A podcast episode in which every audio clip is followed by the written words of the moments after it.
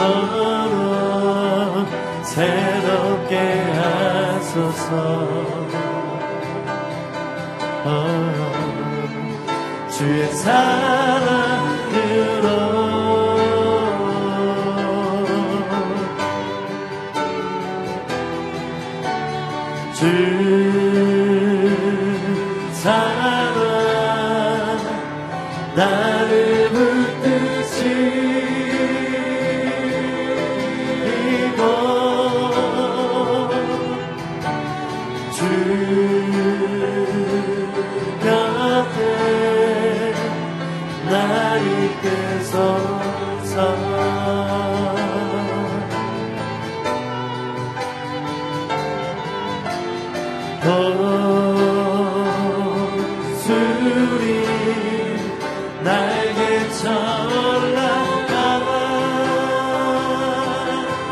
아들 나 주님과 함께 일어나거든.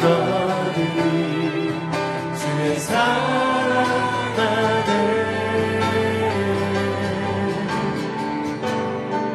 주님만이 주님.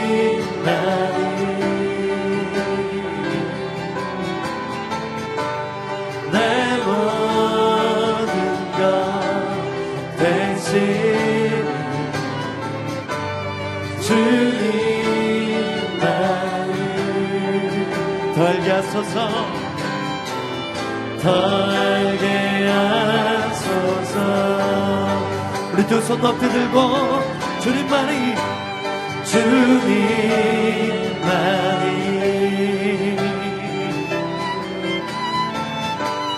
내 모든 것 대신 주님.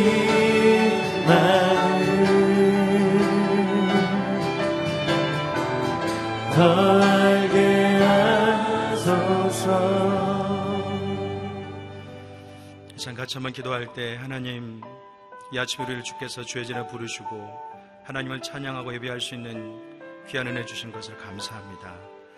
주님을 사모합니다. 우리에게 말씀으로 찾아오시고 성령으로 임자해 주시옵소서. 시간 같이 한번 기도하겠습니다.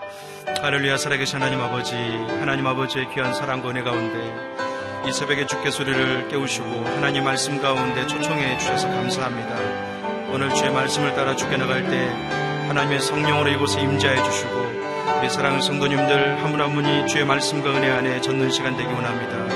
아버지 하나님 각자가 기도하는 제목이 또한 있습니다.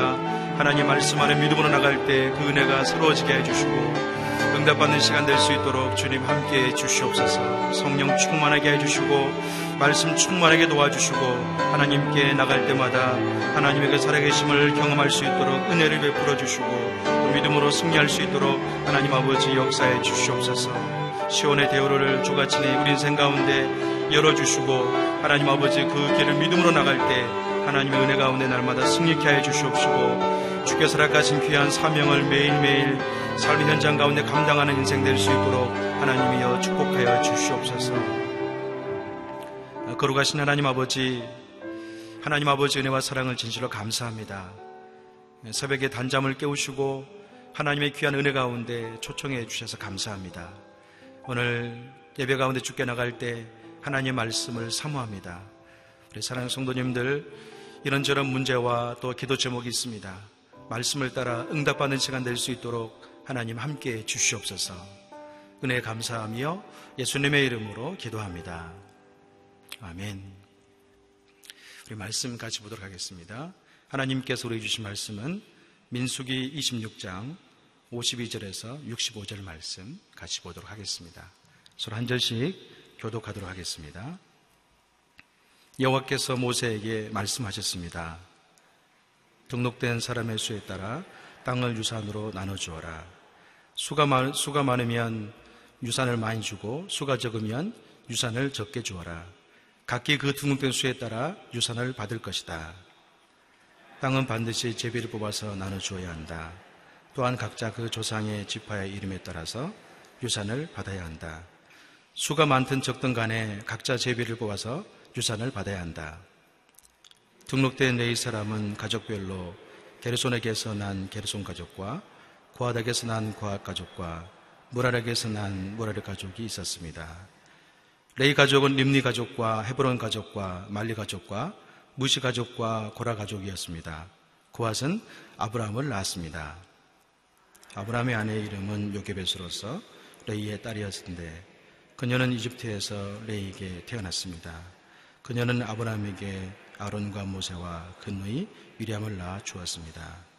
아론에게는 나답과 아비우, 엘라살과 이다말이 태어났습니다. 그러나 나답과 아비우는 금지된 불을 요 앞에 들이다가 죽었습니다. 레이 사람들 가운데 태어난 지 1개월 이상 된 모든 남자들은 그 수가 2만 3천 명이었습니다. 그들은 유산을 받지 않았기 때문에 다른 이스라엘 백성들과 함께 세지 않았습니다. 이들은 모세와 제사장 엘라살이 등록한 사람들이었습니다. 그들이 요단강 여리고 건너편 모압 평지에서 이스라엘 자손들의 수를 세웠습니다. 함께 읽겠습니다. 시작. 모세와 제사장 아론이 신의 광야에서 이스라엘 자손을 세울 때 등록된 사람들 가운데 이 안에 포함된 사람들은 한 명도 없었습니다. 이는 여호와께서 그들이 광야에서 다 죽고 여분의 아들 갈렙과 눈의 아들 여호사 외에는 그들 가운데 아무도 살아남지 못할 것이라고 말씀하셨기 때문입니다. 오늘 본문을 가지고 이상주 목사님께서 말씀을 증거해 주시겠습니다.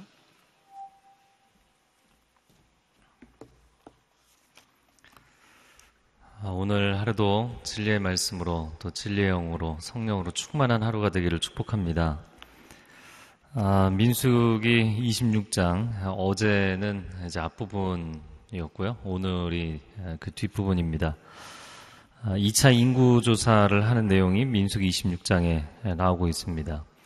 1차 아, 인구조사는 신해산에서 그리고 2차 인구조사는 모압 평지에서 아, 아무리 족속의 두 왕국 헤스본 왕 시온과 바사낭 옥 남북 왕조를 다 무너뜨린 이후에 그 모압 평지에서 2차 인구 조사를 하고 있습니다.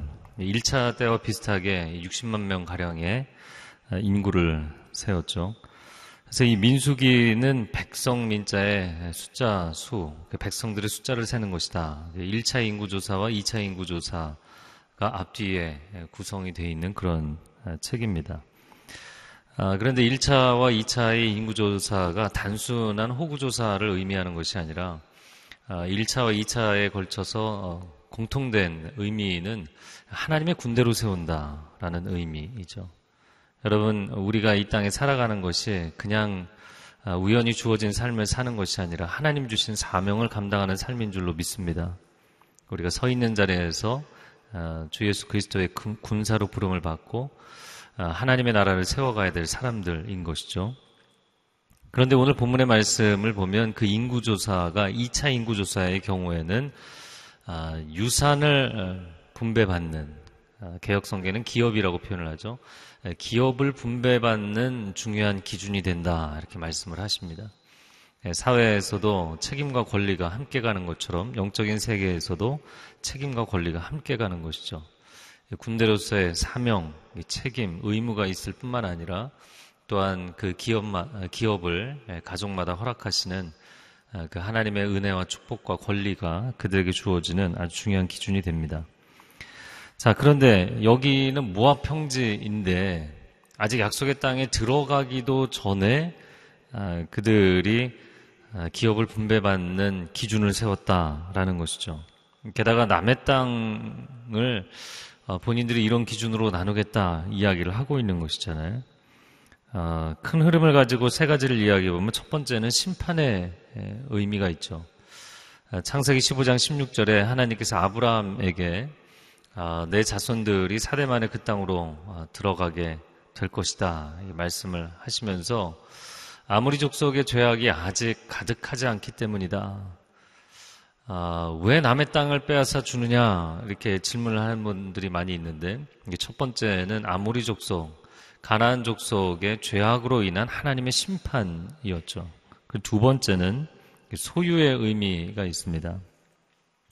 우리가 보통 이야기를 할 때 멀쩡한 사람들을 왜 심판하느냐, 인간이 얼마나 죄악인, 죄인인지에 대해서 아, 망각하고 질문을 하는 것이죠. 이 질문 자체에 굉장히 중요한 의미가 있습니다.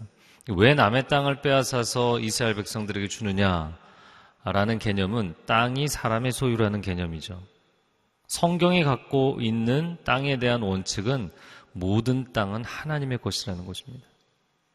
그 땅을 소유하지 못하도록 땅을 물려받고 또 땅을 하나님께서 그 가문에게 기업으로 주시고 하지만 땅을 어, 서로 사고 팔지 못하도록 하셨죠.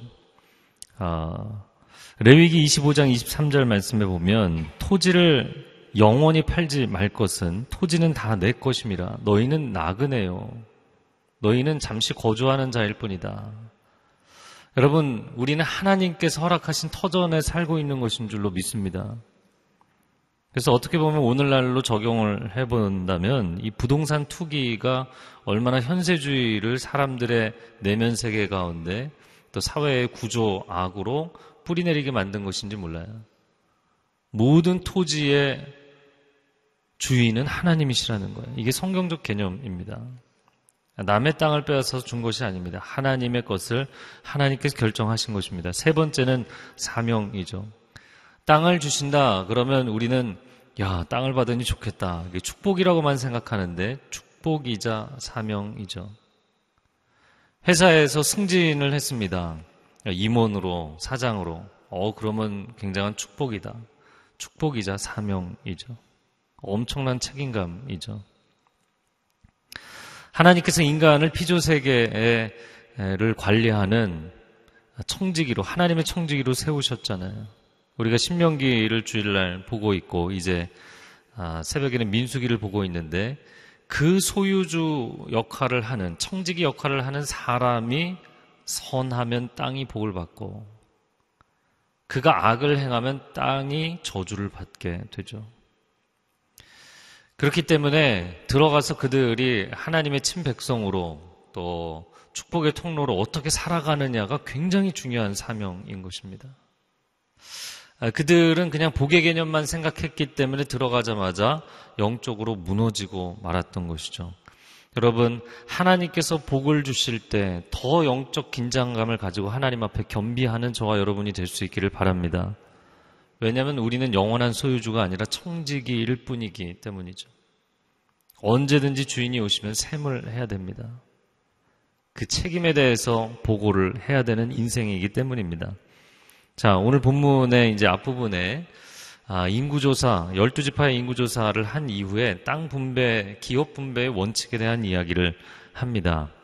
아, 53절 말씀 같이 읽어보겠습니다. 제자, 등록된 사람의 수에 따라 땅을 유산으로 나눠주어라. 그래서 인구 숫자에 따라 나눠준다가 땅 분배의 중요한 첫 번째 원칙이었어요. 자, 그런데 두 번째 원칙은 무엇이냐면 55절, 56절 같이 읽겠습니다. 땅은 반드시 제비를 뽑아서 나눠 주어야 한다. 또한 각자 그 조상의 지파의 이름을 따라서 유산을 받아야 한다. 수가 많든 적든 간에 각자 제비를 뽑아서 유산을 받아야 한다. 자, 숫자에 따라라고 이야기를 한 것이 첫 번째 원칙이었는데 두 번째 원칙은 숫자가 많든 적든이라고 표현을 하니까 이 첫 번째 원칙에 위배되는 서로가 상충하는 모순이 되는 무양새입니다.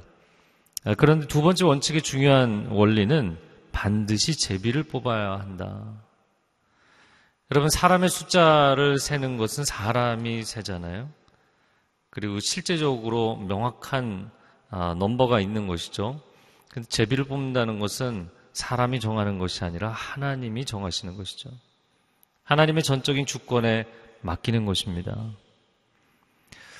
어, 그래서 뭐 어떤 학자는 어, 인구수에 따라서 한다라는 것은 크기에 관련된 것이고 어, 그 제비뽑기를 한다는 것은 위치에 관한 것이다. 약속의 땅 어느 위치에 그 지파가 받느냐.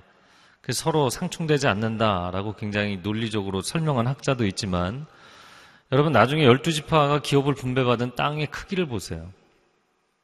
꼭 인구 숫자로 됐다고 얘기할 수는 없습니다. 너무 사이즈의 차이가 크기 때문에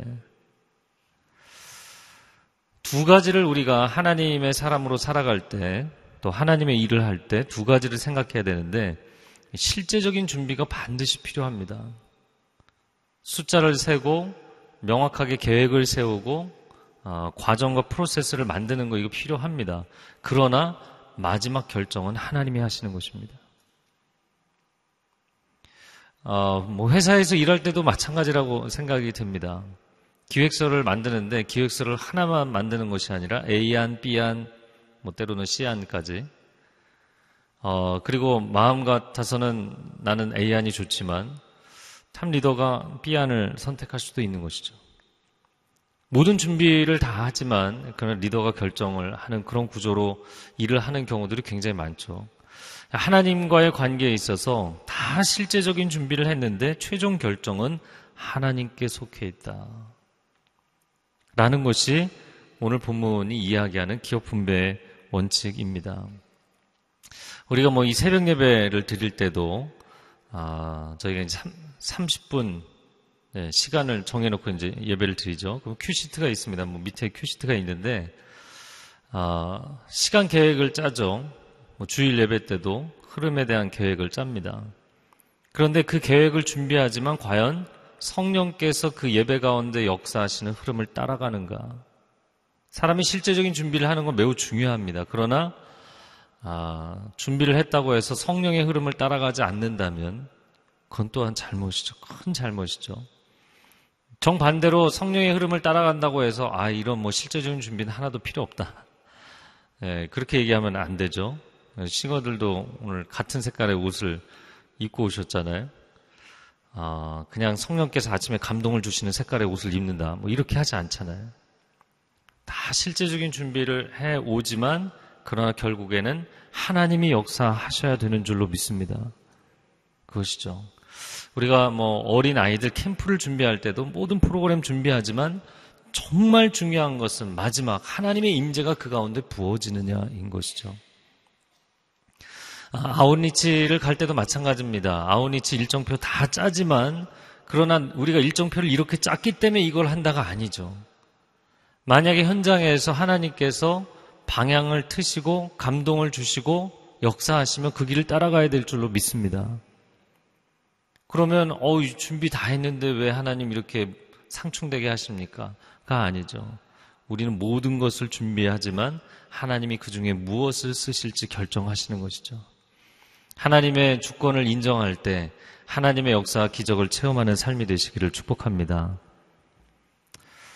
아, 그래서 땅을 기업을 분배받는 것인데 나의 기업은 하나님께서 결정해 주신다. 저를 한번 따라해 보세요. 나의 기업은 하나님께서 결정해 주신다. 다른 사람의 것과 비교하지 마십시오. 사이즈를 비교하고 위치를 비교하지 마십시오. 실제적인 모든 것들이 세상 사람들이 보는 전부일지 모르지만 우리는 하나님의 선택에 대한 신뢰를 갖고 있는 사람들이죠. 시편 16편 6절 말씀에 내게 주신 땅은 아름다운 곳에 있으니 내가 정말 좋은 곳을 내 몫으로 받았습니다. 할렐루야. 이게 다윗의 시편이거든요. 목동으로 있을 때나 들판, 들판에 있을 때나 본인은 부담스럽지만 하나님께 지도자로 세우셨을 때는 어느 자리에 있든지 하나님이 인도하시는 곳이 내 인생의 최선의 자리입니다. 이 고백이 있다면 세상 사람들이 객관적으로 비교하는 것에 여러분 시기 질투하고 낙심하고 원망하지 않습니다.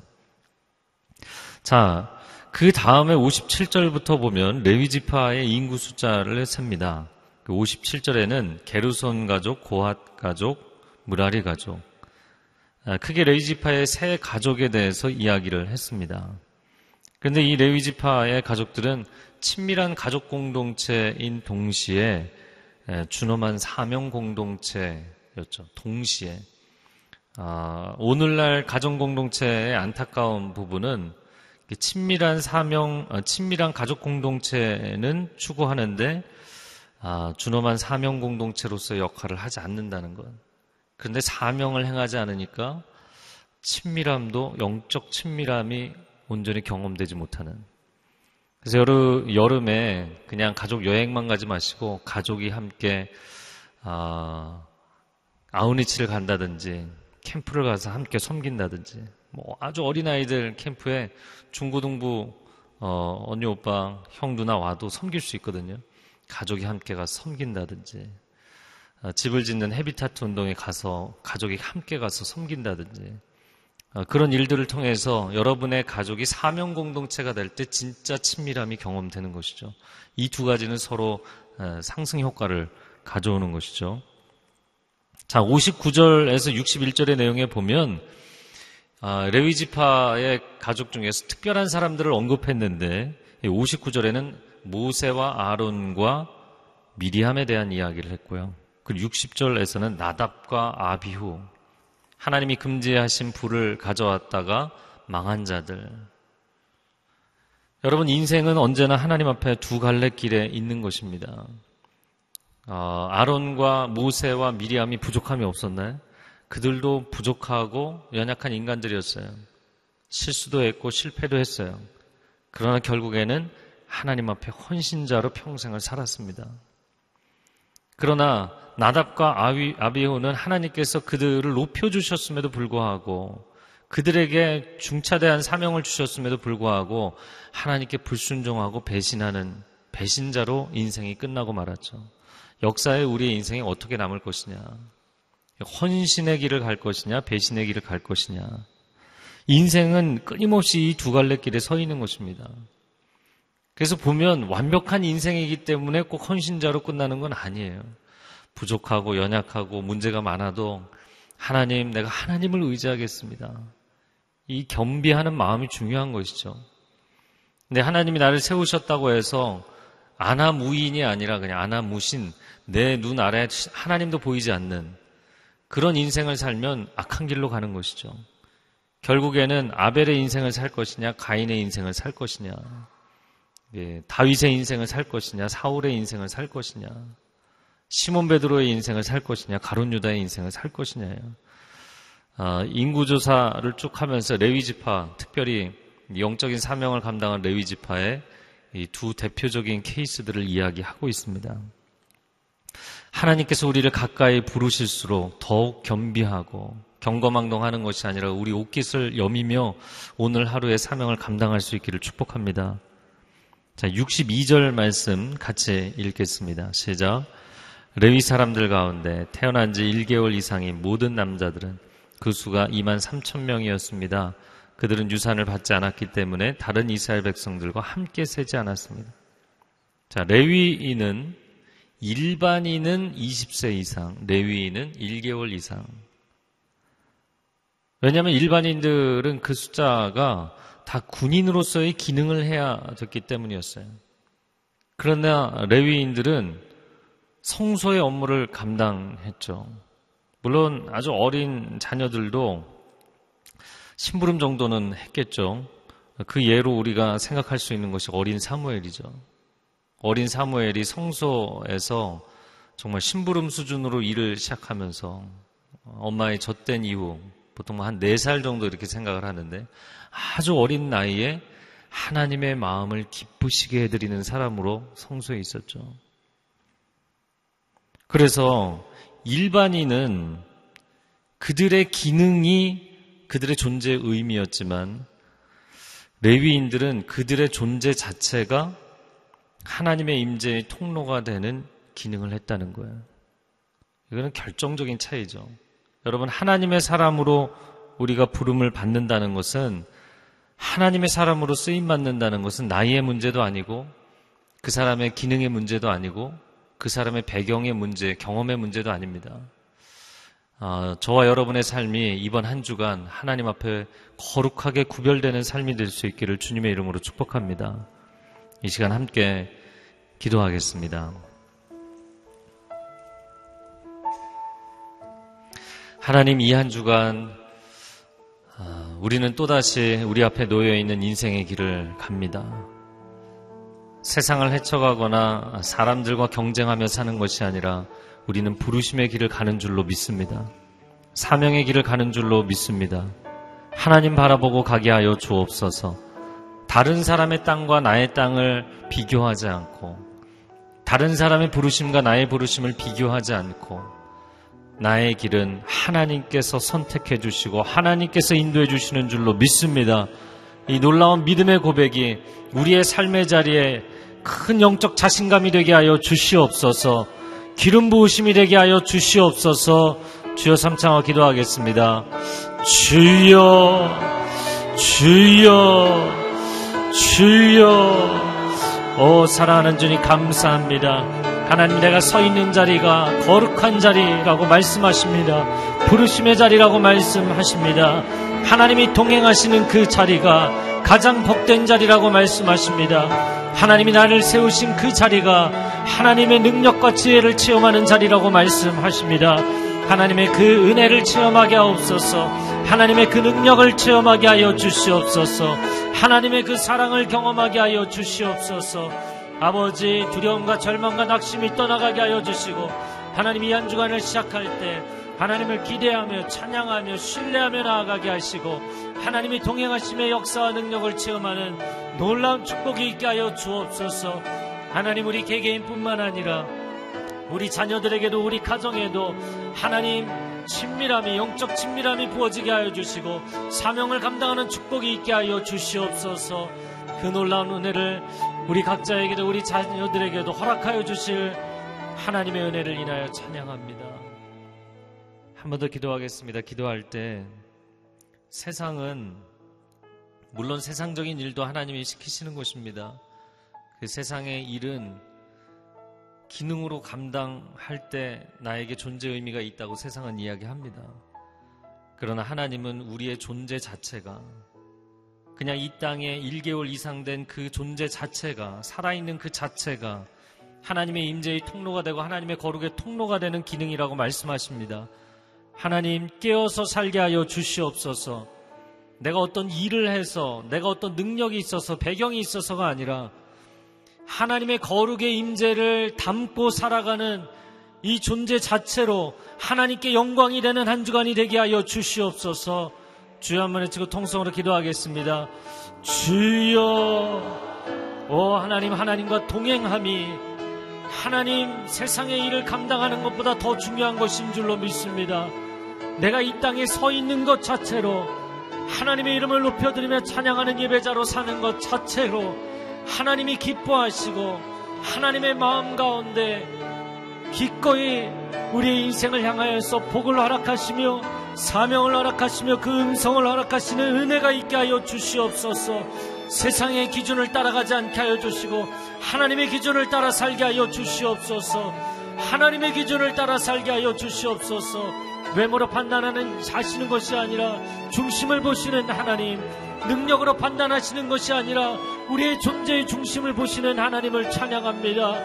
하나님과 동행하는 귀한 하루가 되게 하시고 한 주간이 되게 하여 주시옵소서. 좋으신 하나님, 하나님의 계획과 하나님의 기준과 하나님의 진리의 말씀은 언제나 선하신 줄로 믿습니다.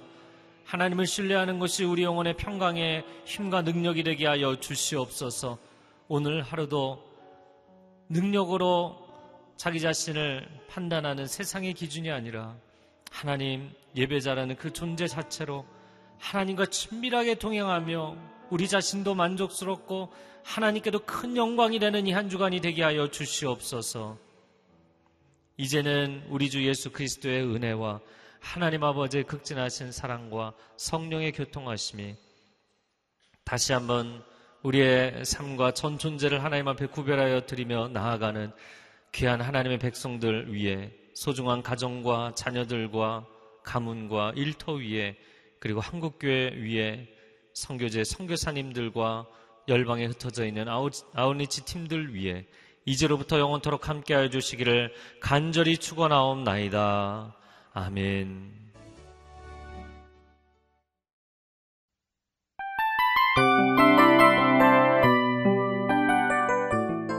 이 프로그램은 청취자 여러분의 소중한 후원으로 제작됩니다.